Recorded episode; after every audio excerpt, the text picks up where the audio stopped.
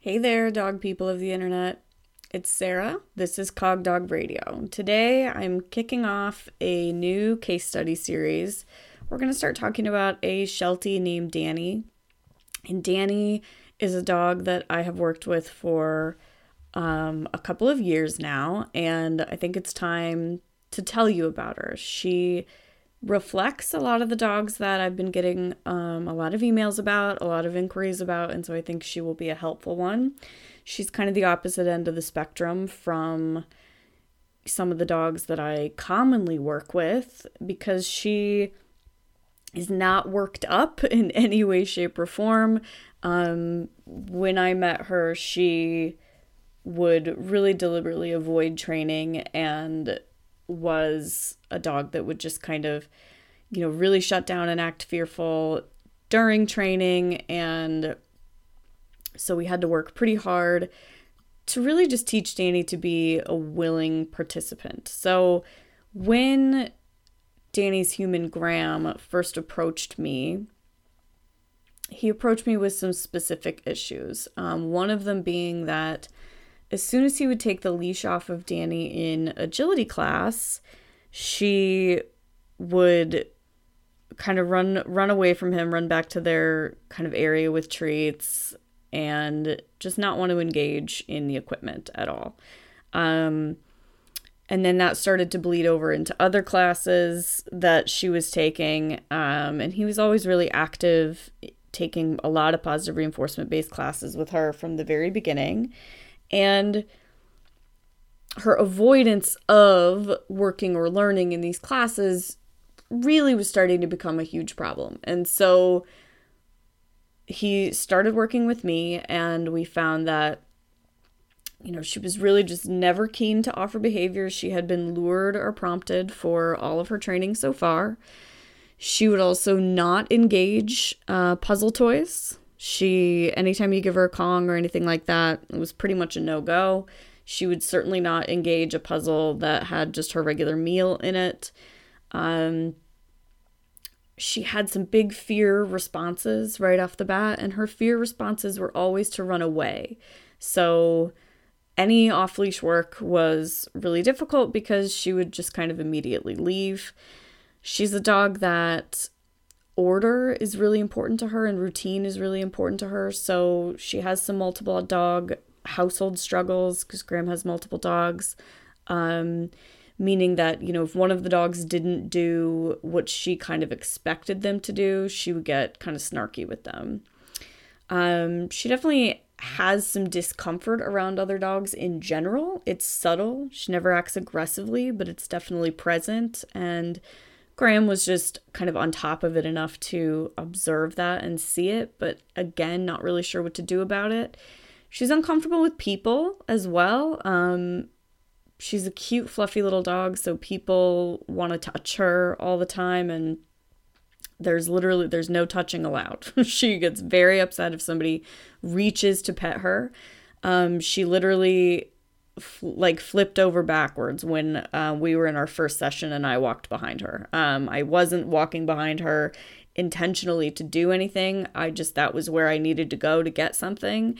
And it really freaked her out, really panicked her that I was, you know, maybe sneaking up on her. So I just kind of made a mental note of that. Um, she'd been through, like I said, numerous classes, very little success in those classes as far as learning behaviors and learning to engage with Graham. She'd been through some obedience, some rally, some agility. Um, they even took a Treibball class. Her exercise was really limited to leash walks only because, again, as soon as she was off leash, if something scared her, she'd run away. So it was not safe to have her off leash. Um, Graham was really good about feeding her from a slow bowl, but anything tougher than a slow bowl, she wasn't going to eat from. So no no challenging puzzles were involved. She would just she would just quit and not eat. Um and she was fed very high quality kibble with some raw added in. Um so Graham's already doing a nice job on the on the diet front and his communication with her was was pretty shaky. So although it was strictly positive reinforcement based, he was not consistently using a marker signal. Um, and so there was little clarity. There was no corrections, but there was little clarity. And as we've talked about on the podcast before, I think that clarity is extremely important to dogs, and lack of clarity can be as aversive as anything, um, as aversive as, you know, an aversive tool being used. So, and virtually nothing on cue. Um, he could lure almost any behavior, but very little things on verbal cues. So, where we needed to begin with her was obviously my four steps to behavioral wellness. So, the four steps for you guys who might be new to the podcast are um, exercise, enrichment, nutrition, and communication. So, we had to hit all of those areas right off the bat. So, for Danny, like I mentioned with exercise, she was pretty much going on leash walks mostly around the neighborhood. Um, she was also engaging in what they call pack walks, as far as um, that was just meeting up with other people from the training facility and their dogs and going on a walk. No required interaction with the other dogs. But again, people and dogs are concerning for her. So that means that a lot of the exercise she was getting was probably stressful for her. So we switched her over to a harness and a long line. Um, Graham lives near some big open fields, and so we started doing long line harness walks, and then eventually um, started taking her on off leash hikes. And she has done fantastic on the off leash hikes. She has not run off. She's been, you know, staying a nice, safe. Um, closeness to Graham, so she would never, she hasn't run off. She has good recall, and she's generally speaking, she's not scared on hikes, so it's not a big concern for her to leave. So her exercise improved right off the bat as soon as I started talking to Graham about it. Nutrition, like I said, she was already on very high quality kibble. Um, Graham's really dedicated and one of these people who kind of researches the hell out of dog food in general. And so he was really keen on starting the starting a raw diet. So he pretty much immediately switched her over to 100% raw and that went off without a hitch. There were there were no issues. He pretty much did it overnight and um Danny loved it right from the get-go. He also slowly, and this goes into the enrichment front, started to incorporate more puzzles. So, with my help, he would, you know, start to do easy puzzles for her. So, maybe he would put the food bit by bit into like a muffin tin and just just have that be the starting place. And then the next time he would cover the food with a Kleenex. So he'd just put a Kleenex over each little um, hole in the muffin tin with the food in it. And she could figure that out. She could push a Kleenex out of the way. And then maybe from a Kleenex, we're going to go to a towel and get further and further. And today, uh, Danny's a really sharp puzzler. She can figure out most puzzles that we present her with. So the enrichment front is looking really nice. She'll also work on a Kong um, or a Rawbone now, which is something that she didn't used to be able to settle and do. So her exercise, enrichment, and nutrition fronts um, were all improved pretty much right off the bat. And then the rest of our time working together was really spent on communication, meaning not just everyday communication, but but training communication and making training into a safe space for Danny because so far, as far as she's concerned, it wasn't a safe space because there wasn't clarity and scary things could happen like a dog could approach her out of the blue or a person could approach her out of the blue because as everybody knows when you're in a training class those things happen. You can't control all elements all the time. And so along the communication front we worked really hard on some reinforcement strategies and we worked really hard on improving um, Graham's use of marker signals. So Graham was already using a clicker for a lot of his luring work, and we said, you know, no more clicking of a lure. We're gonna now only click Danny for for choosing to act on her own.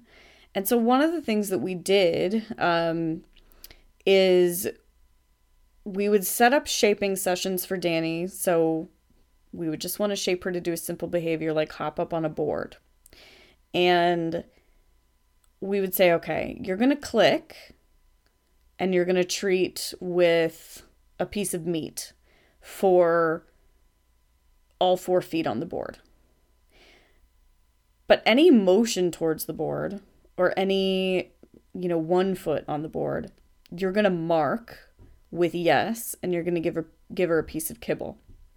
And so this is essentially something I call telling the dog that they're never wrong, but sometimes they're more right than other times. So, meaning you're essentially still going to use a differential reinforcement scenario, which we're pretty much always using in shaping, which means we're reinforcing some things and not others. But in this differential reinforcement scenario, we are reinforcing some things, or we, we hope to be reinforcing some things more than others, hoping that the piece of meat is more important to Danny than the piece of kibble. And this proved true because over each session, we got more and more of the all four on behavior than the other behaviors that she would offer. But in the beginning, we were saying anything you're going to give us, because this dog would just freeze, you guys. She would not act. She would literally freeze. And if much time went by without reinforcement, she would just she would just leave. Okay, so she was waiting to be told what to do. And if you didn't tell her what to do, within a reasonable amount of time, as far as she was concerned, which was probably about 30 seconds, she would just walk away. So, with a dog that is sitting still, frozen, um, not doing anything until she just gave up and left, we needed to start somewhere. And so we paid her for any motion that she would give us. And in the beginning, she would get up to leave and we would click and treat because she moved. Okay. So teaching her that anything she does will be rewarded. She is never wrong. But that some things will be more reinforced than others. And so teaching Graham to do this, to mark, really, it improved his marker signals because he would mark strategically. He would use one marker that would tell the dog she was giving, getting a piece of kibble, and then he would use another marker that would tell her she was getting a piece of meat. And we would slowly watch the behaviors that were given meat begin to happen more and more and more to the point where we were no longer giving any kibble. And this is not something I would do for every dog, you guys, and it's not something I would do right off the bat. This is definitely something we do when things are broken. Okay, when we have a dog that is not trusting the learning environment, we need to we need to sometimes, you know, break some rules and you know, think outside the box. This is not something I would do to teach a dog initially to shape. This is something I would do to fix something that is broken. And so we eventually taught her several tricks using this paradigm and using this. Um, you'll get a click and then meat for the behaviors we're really looking for, but you'll get a yes and a kibble for any behaviors that you try. Slowly, we started to watch her understand that this is a safe place and that anything she tries is right, nothing she tries is wrong to just help her to try more things. Um, really, really worked out. And in some future podcasts, we're going to talk about where we're at now because Graham doesn't need to do this anymore. He can now withhold reinforcement for behaviors that he doesn't want to see repeated, um, just like you would in a normal shaping session with a dog that ha- isn't overcoming an issue with this. And so it was a big one. It was a big one for her. And so um, worth noting is that Graham and his veterinarian did do a medication trial with Danny because she's generally anxious um, in most parts of her life. This is not just a training situation, but she had some behavior changes that neither of us were comfortable with on the medication. She was just on fluoxetine and SSRI um, some increased aggression towards do- towards the dogs in the household, um, as well as some other things. So the medication trial was ended pretty quickly, and you guys, that happens. It's worth trying the medication, I think, in most cases because usually it's helpful. Um, but always talk. That's why it's important to always talk to your veterinarian about what's going on and to not just you know blindly go forward with the medication. So she's no longer on meds we identified that sound sensitivity is a big part of Danny's overall anxiety and fear. And I have to say that that is true for so many dogs that I have worked with and understand that the reason that sound sensitivity is sometimes hard to identify and always hard to work through is because their level of hearing is so different from ours. Um, so, a really great example is that Danny used to come and see me at an outdoor training field that I used, and a few times we kind of changed our meeting time, and a few times in a row, she would just suddenly, within the middle of a session, just panic and run to the car. And every time she did that, um, I would just have Graham go let her get in the car. That's clearly what she was asking for. We were not here to try to teach her that, you know, she had to participate ever. So every time she did that, I would, you know, would just go put her up in the car. And typically she wasn't going to come out for the rest of the time. So we would just kind of chat about his plans with her and then he would go home. And it took us a little too long to realize, but only a couple of sessions to realize that what was happening is each time she would do that, about 20 minutes later, a train would come through. So there was a train um, that would pass through. It was not super close, but it was definitely close enough that it was pretty loud as it passed through. Um, and my belief is that she heard the train so much sooner than we heard it. Um, like I said, 20 minutes later, we would hear the train coming.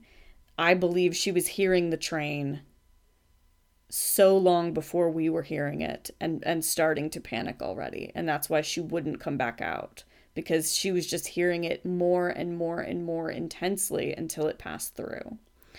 Um this is just one of the many reasons that sound sensitivity is so hard to work through is that I would have had to know um I, in order to truly desensitize or counter condition the sound of the train for her, we'd need to start at a place where the where the sound wasn't scaring her. And it would literally it's literally inaudible to a human ear at the point that it's not scaring her. So really interesting, and I think a lot of dogs have um, sensitivity to noise that is not even picked up on because we didn't necessarily even hear the noise that is freaking her out. So if your dog kind of suddenly panics about things and you're not really sure why, it's very possible that that's what's going on. Um, most of the training buildings that we work in tend to be kind of big warehouse type spaces with weird noises. And she's not the only dog that I've known to have kind of a distaste for these big buildings with metal roofs. And if you think about it, it's because there's random noises all the time. A lot of them that we've just kind of tuned out, and probably a lot of them that we can't even hear. So that's a really specific thing that I think everybody should think about going forward. As far as how to work through sound sensitivity, um, the best thing to do is is not to try to intentionally work through it if your dog has a very clear aversion to a certain noise, you could certainly engage a counter conditioning protocol. But if it's a general overall sound issue, um, the research states that medication is actually your best bet. So, like I said, Danny's no longer on medication. All of the other things that we've done have really helped her to trust the learning environment more. And the sound sensitivity is not so much of an issue for her um, as it used to be, but it's certainly still present. It's something to talk to your vet about if you believe that this is what's going on, and specifically a veterinary behaviorist would be your best bet there. So, we also did just strategic teaching Danny how to learn through specific training projects. So, meaning we wanted to teach her to problem solve within the learning environment so that she had all of the control. So, putting all of the control of the learning environment into Danny's hands, into, you know, putting the ball into her court was just a really big, important process that we went through for her. one of the specific things we did to do that was I needed to separate um, Graham and Danny essentially because she had come to rely on luring so much and Graham would be luring her most of the time without even trying to. So if we review the video and I'd say, You see that you're luring her here, and he'd say, I didn't even know I was doing that. Um, when you have learned to do a lot of luring, luring has been positively reinforced in you because you lure and then you see the behavior that you get to reinforce and so you you keep doing it and you may not even be aware that you're doing it so i needed to really separate them out to teach her to think on her own and not you know she was constantly watching his hands and watching his feet for clues um, on what to do in the environment and i needed her to start to basically look elsewhere for clues and um, think about her own body and what she could do with it to get that click to happen. And so I took a page from the zoo trainer's book here and employed something called protected contact training. And protected contact just means that there's a barrier between the trainer and the animal in um, zoo work, zoo and aquarium work, it is intended to keep the trainer safe. So it's used with animals that are certain sizes and certain species um, to essentially just keep the trainer safe. So we we never want to be working, you know, directly hands on with an adult hyena or an adult tiger. And so there's going to be a fence between the animal and the trainer. That's just an example. Um, it's a great idea if you're a trainer and you're working with uh, like stranger directed aggression or dog directed aggression, any kind of aggression, start to use barriers to your advantage. Start to use protected contact to your advantage. You will be able to get much farther, much faster, um, and keep everybody safe at the same time if you do that. So I hugely, hugely recommend it. And then in Danny's case, and in the case of a lot of dogs like her who are maybe um, a little worried about the training environment or a little bit shut down, it can be extremely helpful because it makes the human, it basically just makes the human work harder and it gets the human working to a level that they weren't working before because they cannot rely on body prompting and luring to get this behavior done because now there is a barrier up. So, improving Danny's thinking skills and Graham's shaping skills by using protected contact was a big deal. And we started first with just very simple targeting. Um, we would have Danny target a wooden spoon on our side of the barrier. So we just use an X pen, um, a short X pen. So we first just got her targeting a wooden spoon. Graham would click, and then he would deliver the cookie to a, a dish on on Danny's side of the fence. So if you use um, a remote feeder like a pet tutor or manners minder, even better. That way you don't have to reach over the fence to reinforce. And then we actually built up to Danny being able to um, circle a cone on the other side of the barrier. So purely shaping her to do that from the other side of the barrier. And it was helpful for her to understand that the control was up to her. Um, and it also helped Graham to just improve his shaping skills because, again, if you take away the ability to body prompt and lure, now we've really got to watch for those minute behaviors and reinforce strategically. So it was very helpful, and I, I want to just sing it from the rooftops. If you've never used protected contact in training, especially if you are working with behavior cases, it's time for you to try it. Um, it's really fantastic. And so, just in general, what Danny has helped Graham and myself do is be able to think think all the way through to you know to plan E, right? So if plan A, B, C, and D have failed, what's plan E, right? And I think so often trainers are not even able to think past plan B um, or past plan C with a dog like Danny who is highly intelligent and not naturally trusting you have got to think further than that. And so she's been a really exciting case for me. And I'm really excited to get started talking about her um, and talking about everything that we did. So, in the next episode, I'm going to go in depth on a lot of those. I mentioned we did strategic training pro- projects to help teach her how to learn. Um, and we're going to talk in depth about all of those things. And then, of course, finally, um, for the third episode, we will talk we will talk with Graham about his process with Danny. So if you have questions about her um, or anything else, shoot them over to me at cogdogradio at gmail.com. And I hope that you will join me for the rest of Danny's training process.